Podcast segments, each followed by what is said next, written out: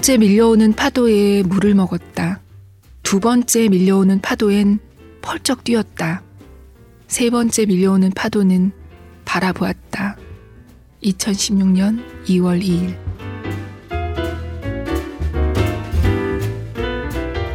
(2021년 5월 9일) 일요일 북적북적입니다. 안녕하세요. 저는 조지영 기자입니다. 오늘 소개할 책은 누울래? 일어날래? 괜찮아? 밥 먹자. 라는 제목의 책이에요.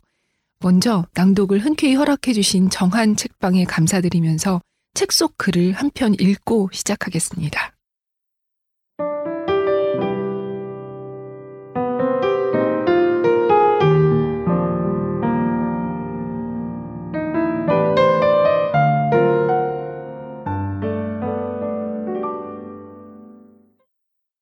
루게릭 맞죠?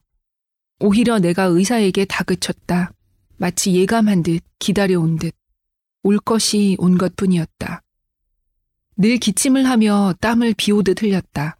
손의 미세한 떨림이 점점 심해지면서 사진 초점이 흔들리고 손에 쥔 컵이 흔들려 남 앞에서 보이지 않게 조심한 지 오래되었고 발목이 접히며 어이없이 넘어지는 일이 잦아졌다. 지난 10년, 늘 인내로 버텨온 삶 끝에 무언가 큰일이 다가오고 있다는 비장함이 가득 찼다. 2015년 여름 처음 찾은 병원에서는 본태성 진전이라고 진단했지만 검색을 하며 점점 루게릭병이라는 심증을 갖게 되었다. 머리를 믹서로 가는 듯한 통증으로 뇌 사진을 찍어봤지만 별 이상 소견이 안 보여서 신경 안정제를 처방받고는 다시 바쁜 직장 일에 빠져 지냈다. 10월이 되어 회사의 중요한 행사날 오전 갑자기 숨을 쉴 수 없었고 혈압이 오르며 땀이 쏟아졌다. 응급실에 다녀와 행사를 마치고 이후로는 정기적으로 병원에 다니며 신경 안정제에 혈압약이 추가된 약 처방을 받았다. 겨울을 앞둔 어느 날, 내 다리를 두드려 보던 의사 선생님은 반사 반응이 전혀 없다며 근전도 검사를 해보자고 했다. 10cm가 넘는 바늘을 온몸에 찔러 넣는데도 아픈 걸 못 느꼈다. 앞으로 닥쳐올 운명의 그림자에 압도되어 마음은 오히려 정지된 듯 고요했다. 근전도 결과를 보고 루게링 맞죠? 라고 묻는 나에게 의사는 당황한 모습으로 상태가 안 좋다며 서울대학병원에 연결해 줄 테니 빨리 정밀 검사를 해보라고 했다. 서울대학병원 입원 날짜를 기다리며 답답한 시간을 보냈다. 곧 직장을 그만둬야 할지도 모른다는 생각이 들었다. 그 다음은 어떡하지? 나는 가장 역할을 하고 있었다. 몸보다도 그게 더 걱정이라니. 가족들의 성화에 3개월을 더 기다려야 입원할 수 있다는 서울대학병원을 포기하고 삼성병원에 입원해 검사를 받았다. 2016년 2월 23일 서울 삼성병원에서 근위축성 측삭 경화증, 루게릭병 판정을 받았다. 운동신경세포가 점차 소실돼 모든 근육의 움직임이 멈추며 언어 기능이 완전 상실되고 결국 호흡 곤란으로 사망에 이르는 병. 아무런 치료 방법이 없고 지연제가 하나 있으나 내 경우 맞지 않는 약이라 처방할 수 없다고 했다. 무언가 천재지병 같은 큰일이 닥쳐와 하루하루 힘겨웠던 일상이 끝나주길 바랐는지도 모른다. 오랫동안 준비해온 듯 너무도 담담하게, 씩씩하게 내가 루게릭병이라는 걸 받아들였고, 부정, 분노, 타협, 우울, 수용 다섯 단계 대신 휴식을 갈구했다.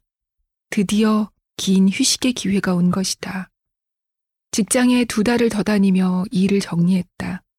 이사장은 내게 긴 싸움이니 일할 수 있을 때까지 시간을 자유롭게 몸에 물이 안 갈 정도에서 계속 일하면 어떻겠냐고 고마운 제안을 해주었다.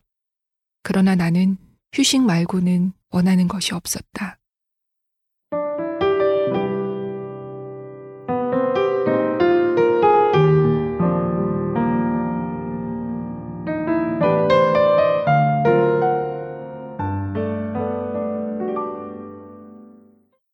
네, 2016년 2월의 글이었어요.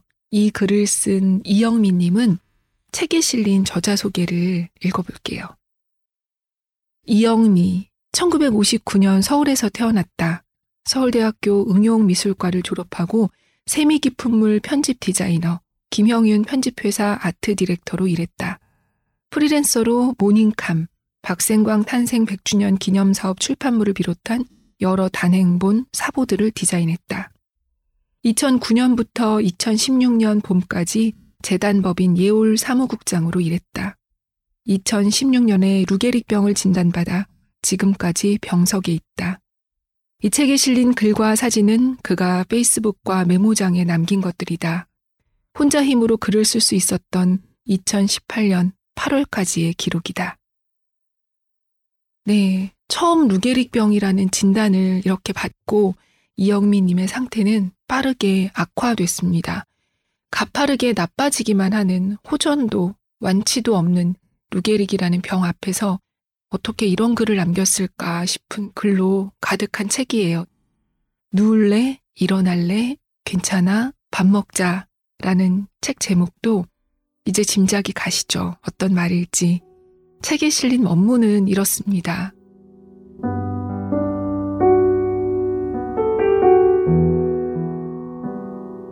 내 손 잡아.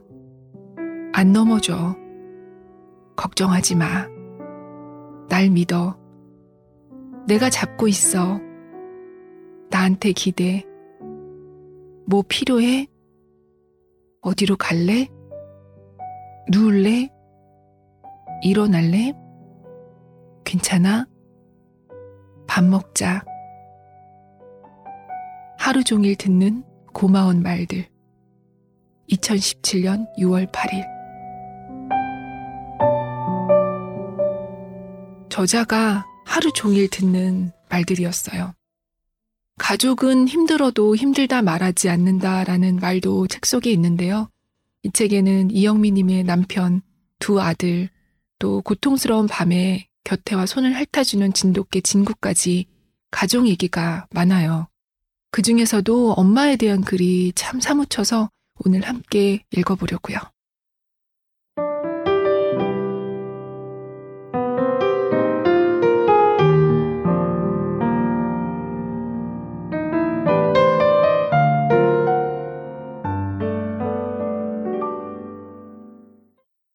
늘 머릿속엔 한 가지 누워 계신 엄마가 무거웠다. 이젠 거의 대화도 못 하시는 상태인데 딸이 병 걸렸다는 얘기도 할 수 없었고 마치 내가 엄마의 투병을 바톤 터치하는 느낌도 들면서 하나님께 이젠 엄마를 자유롭게 해달라고 기도하게 되었다. 가족들 걱정에 잠시 서울로 올라와 있는 동안 내가 오기를 기다린 듯 엄마가 돌아가셨다. 엄마의 죽음은 나에게 큰 울림을 주었다. 43년 누워 계신 긴 세월 동안 돌아가실 고비도 많았지만 그때마다 놓아줄 수 없어서 한 번만, 한 번만 하며 살려달라고 기도했었다. 기회를 주셨지만 늘 제대로 하지 못했는데 주님은 불사신 같던 엄마를 내가 병들자 데려가셨다. 드디어 해방되신 엄마를 맘속으로 축하해 주었다. 장례의 모든 과정을 내 죽음으로 묵상하며 난 어이없게도 죽음을 소망으로 받아들이게 되었다.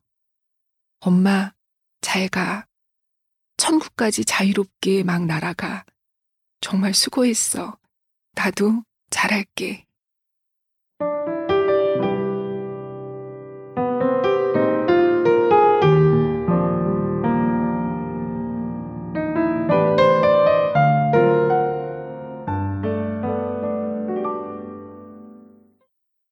어머니는 2016년 7월에 돌아가셨어요.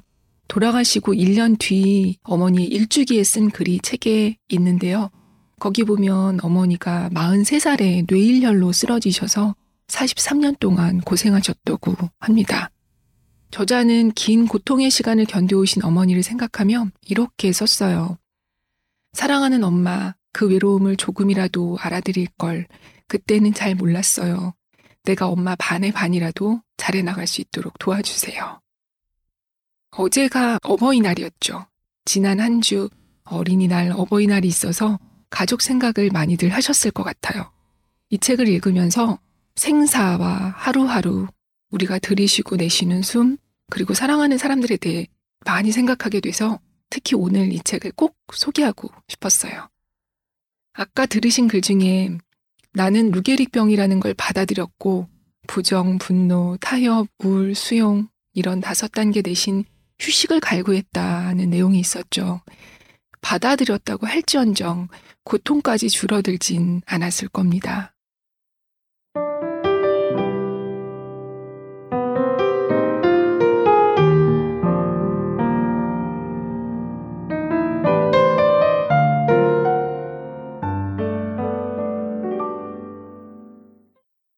2017년 2월 11일. 어제 발버둥으로 오늘은 힘이 많이 떨어졌다. 하필이면 가족들이 없을 때 집을 보러 오겠다는 전화를 받고 거실에 나오니 이불이 펼쳐져 있었다. 그걸 접어보려다 넘어졌다. 두 팔과 온몸을 바둥대며 앉아보려 애쓰는데 사람이 아니라는 생각이 들었다. 식은 땀으로 범벅되어 운동기구를 붙잡고 겨우 앉았다. 일어나는 건 포기. 휴대폰은 방에 있었다. 집 보러 온 사람들이 놀라 몸통을 안고 겨우 일으켜 침대로 데려다 주었다. 버둥거리는 동안 몇 해 전 여행지에서 만난 벽에 붙은 무당벌레가 떠올랐다. 손가락으로 툭 치니 바닥에 떨어져 뒤집힌 몸을 일으키느라 바둥거리던 무당벌레. 알고 보니 벌레다.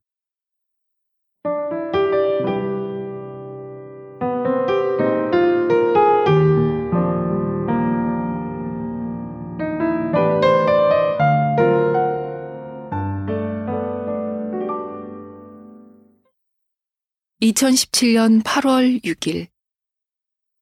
수면제와 진통제를 먹고 자는 날이나 피곤해 지쳐 잠이 드는 날 외엔 매일의 밤이 잠과 몸의 싸움이다. 왼팔을 돌려서 몸 위로 올려놓거나 왼쪽 무릎을 굽히기 위한 오른손의 노동은 진하다. 그 모양이 되어야 오른쪽으로 몸을 돌릴 수 있기 때문에 기나긴 싸움을 하고 체위를 바꾸어 쪽잠을 잔다. 오래가지 못해 팔이 저리고 다시 한번 몸의 위치를 똑바로 바꾸면 왼쪽 고관절과 허벅지가 찌르는 듯하다. 다시 오른손을 펴서 리모컨을 잡아 침대 다리 쪽을 올린다. 두 다리를 올린 상태로 잠시 잠이 든다. 등에 땀이 차 더 이상 못 견디면 왼쪽 벽으로 몸을 애써 옮겨본다. 다시 리모컨을 잡고 다리를 내린다. 왼쪽 벽을 의지하고 왼 무릎은 접힌 채로 오른쪽 다리를 뻗으면 다시 조금은 잘 수 있다. 문득문득 오른손에 고마움을 느끼며 오른손마저는 상상하기도 싫다. 밤새 이 몸부림을 하면 새벽녘엔 지쳐 깊은 잠을 조금 잔다.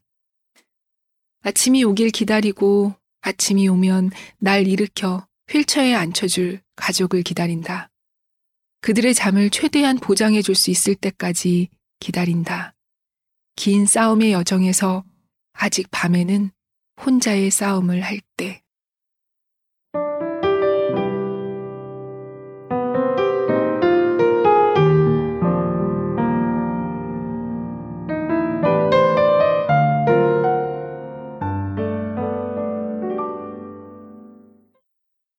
2017년 11월 5일 쥐눈이 콩만한 벌레가 햇빛을 받으며 유리창 위를 반짝거리며 기어간다.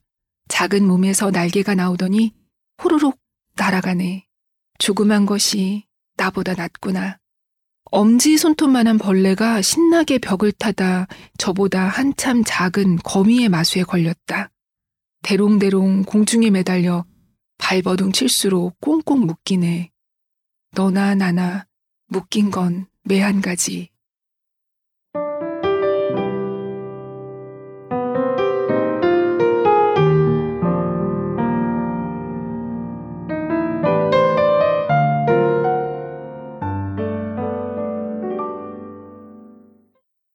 네, 이렇게 정신이 몸에 묶여 있지만 저자는 쉼없이 주변의 아름답고 평화로운 것을 놓치지 않고 거기에 대한 글을 썼어요.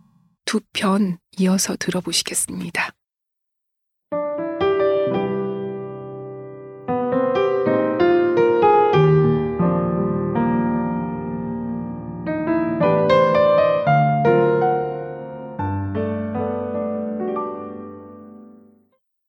(2017년 10월 25일) 노린재의 한 마리 뜯어볼수록 훌륭한 디자인 육각형의 몸 비례뿐만 아니라 끊어질 듯 이어지는 다리 선이 예술이다.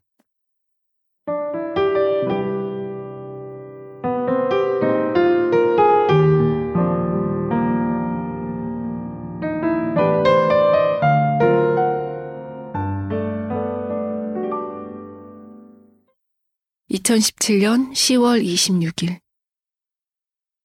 마음에 숨길 것도 부끄러울 것도 자랑할 것도 없다는 건 참 편하고 좋은 일입니다. 내 안에서 복잡하게 계산되고 얽혀있던 그 존재들은 다 어디로 갔는지, 이 낮은 곳에서는 나를 가릴 것이 아무것도 없습니다. 어차피 다 보일 테지요. 그러니 있는 그대로 존재하고 나를 펼쳐놓고 읽어도 좋다고 말할 뿐입니다. 내려놓는 것이 하나하나 그렇게 힘겹더니 내려와 앉으니 버릴 것도 없어 편안합니다.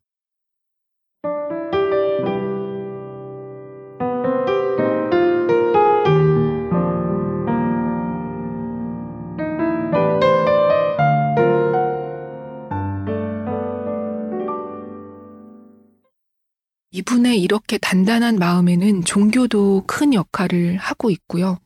동료와 친구들의 따뜻한 마음도 저자를 지탱해주는 힘이 되고 있는 것 같아요. 기도와 친구에 대한 글도 많거든요. 또 이 책에는 저자의 지인들 글도 중간중간 실려 있는데요. 고등학교 친구인 서화숙님의 글에 이런 내용이 있어요. 글이 좋으니 책을 내자고 하면 그때도 어김없이 다른 사람들을 소개했다. 그래서 영미는 온몸이 루게릭병에 갇혀버린 이제야 자기 책을 세상에 내놓는다. 네, 그러면서 친구를 이렇게 표현했어요. 아무리 고통스러워도 위험을 잃지 않는 한 인간이 여기에 있다. 또 루게릭병 투병 중인 박승일 선수의 누나인 박성자님은 이렇게 썼어요. 20년 동안 루게릭병 환우 가족으로서 산 경험 때문인지 루게릭병 환우에 대해서 많이 안다고 생각했습니다. 하지만 이 글 한 편 한 편, 책장 한장한 장을 넘길수록 과연 난 무슨 근거로 루게릭병 환우를 안다고 생각했던 건지 되묻게 되었습니다. 짐작을 통해서든 경험을 통해서든 미루어 짐작할 뿐 가까운 가족이라 하여도 결코 안다고 할 수 없음이 루게릭병 환우의 삶이란 것을 다시 깨닫는 시간이 되었습니다. 라고요. 타인에 대해 특히 고통에 대해 감히 알 것 같다고 말할 수 있는 경우란 없지 않을까 싶어요. 이 책은 읽으시는 분마다 여러 가지 수식어를 붙일 수 있겠지만 저는 딱 한 가지만 고르라면 아끼는 사람에게 선물하고 싶어지는 책이에요. 제 지인 한 분은 이건 그냥 책이 아니네 라고 하더라고요. 책을 받으면 일단 깜짝 놀라게 돼요. 표지도 그렇고, 제본도 그렇고, 책의 겉모습이 굉장히 아름답거든요. 앞표지만 나오는 온라인 서점의 그 사진은 실물하고 느낌이 너무 달라요. 아름다움을 사진으로는 담을 수가 없나 봅니다.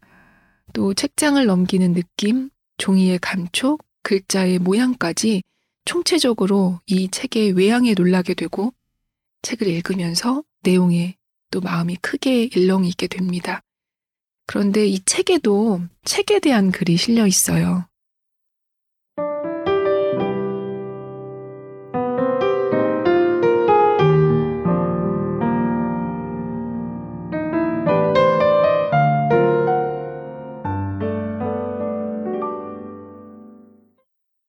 2017년 11월 1일. 손으로 책장을 넘길 수 없어서 더 이상 책을 읽을 수 없습니다.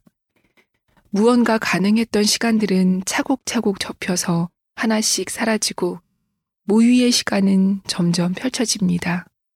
언젠가 소통 없는 벽을 마주하겠죠. 내 목소리조차 없어져 버리면 귀를 기울여 소리를 듣고 평생 근시인 적 없었던 눈을 들어 멀리 바라봐야 하나 생각합니다. 이제 와서 꼭 책을 봐야 하는 건 아닙니다.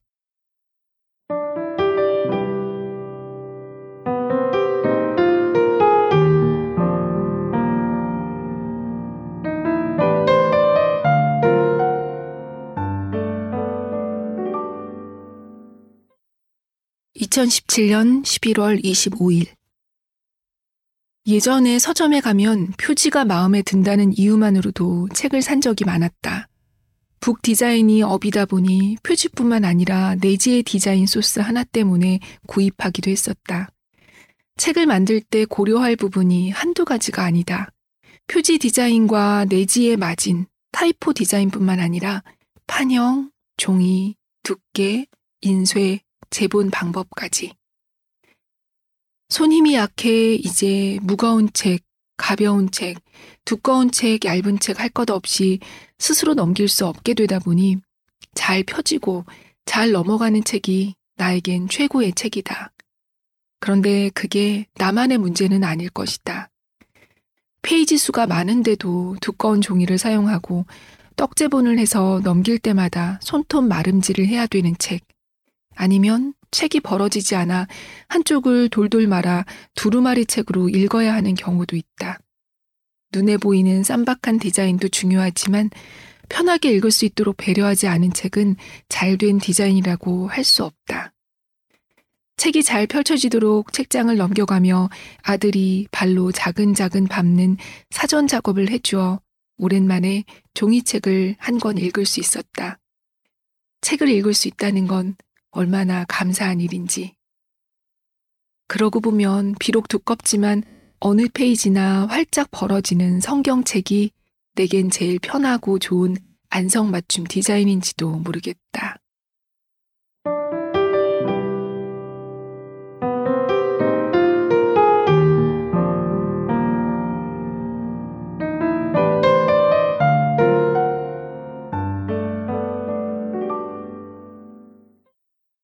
잘 펴지고 잘 넘어가는 책. 이 글을 읽으면서 독자는 그제서야 아하, 그래서 이 책이 이렇게 만들어졌구나 하고 고개를 끄덕이게 되죠. 또 책 제일 마지막 장에 작은 글씨로 이렇게 써 있어요. 책의 앞표지는 버밀리언, 뒷표지는 올리브, 상반된 색으로 한다. 한 가지 색으로는 몸은 메었으나 별인 정신의 이영미를 드러내기에 부족했다. 이영미가 찍은 겨울 국남지 사진을 띠지의 바탕으로 썼다. 수분 마른 연잎대가 뚫린 듯 막힌 듯 그가 겪어온 지난 5년의 숨과 근육의 기억을 보여주는 것 같다. 제본은 책이 완전히 펴지는 사철 제본 방식을 선택하였다.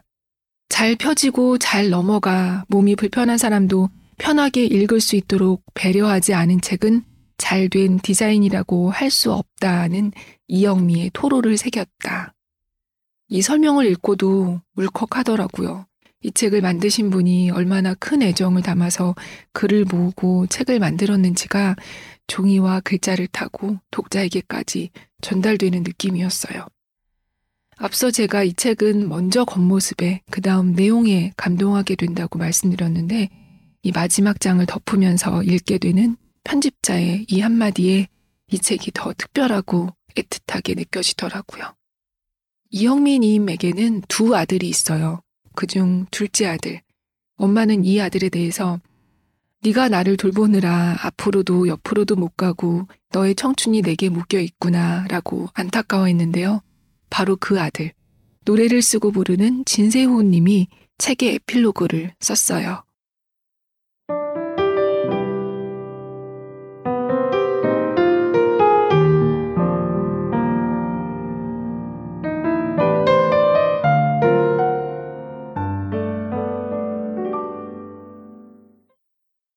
이 책을 읽는 분들에게 자유롭게 순전하게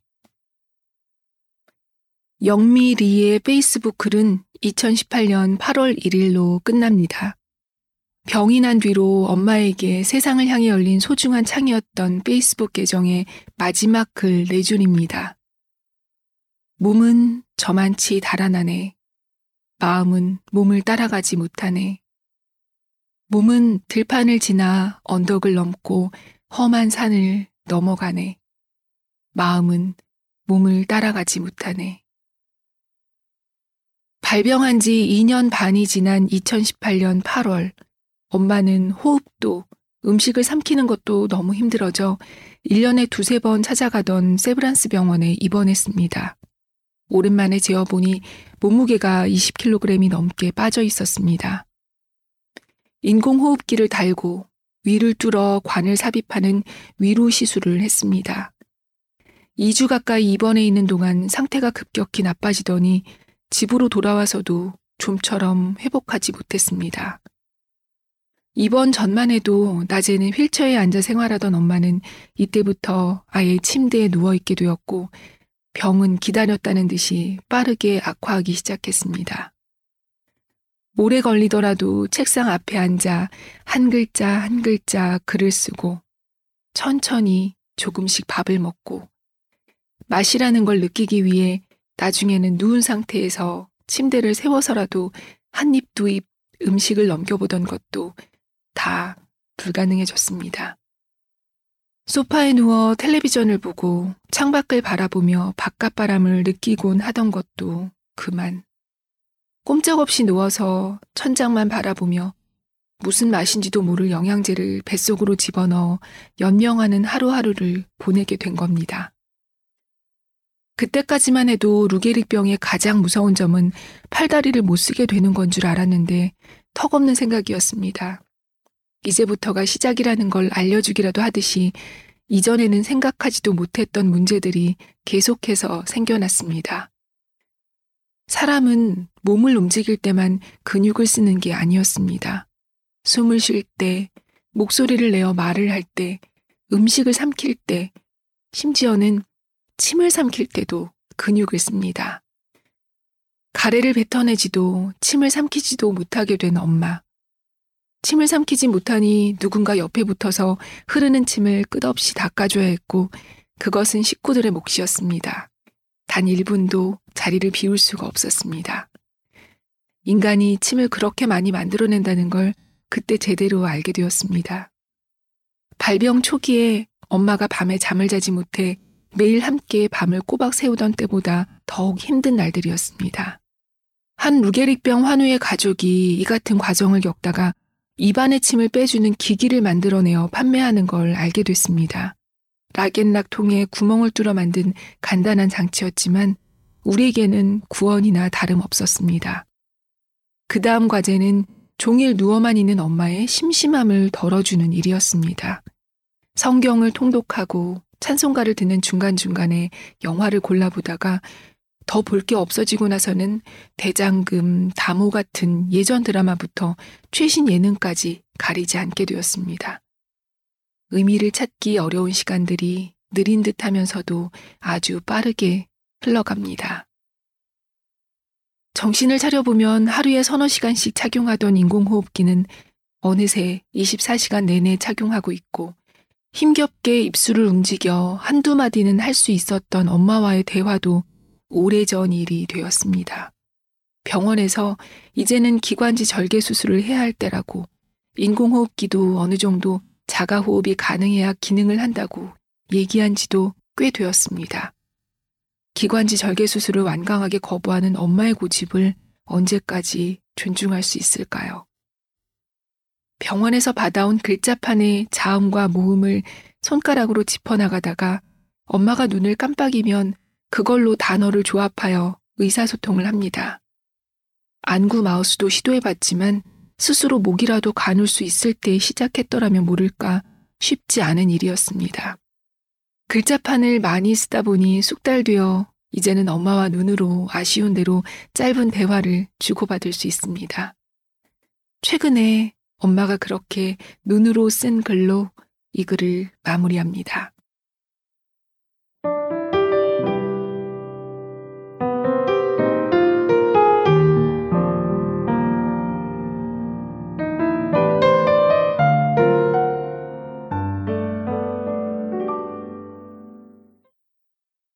이 글은 이렇게 엄마가 눈으로 쓰고 아들이 받아 적은 글로 마무리되어 그 글은 책에서 읽어보시기 바랍니다.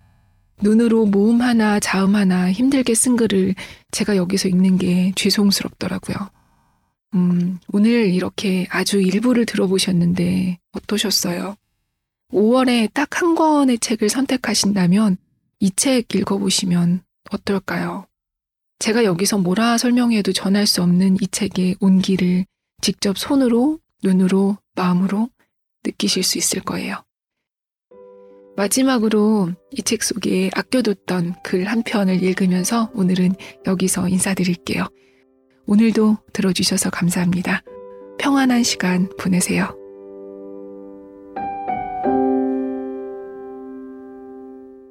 내게 단 하루가 주어진다면 꿈처럼 나의 몸이 과거로 돌아가 단 하루의 자유가 주어진다면 해 뜨기 전 아침 일찍 벌떡 일어나 내 손으로 시원하게 빡빡 세수를 하고 일을 닦고 가족들을 위해 내 손으로 아침밥을 만들어야지. 밥을 먹으며 젓가락으로 반찬도 집어줘야지. 그동안 나 먹여주느라 수고했다고.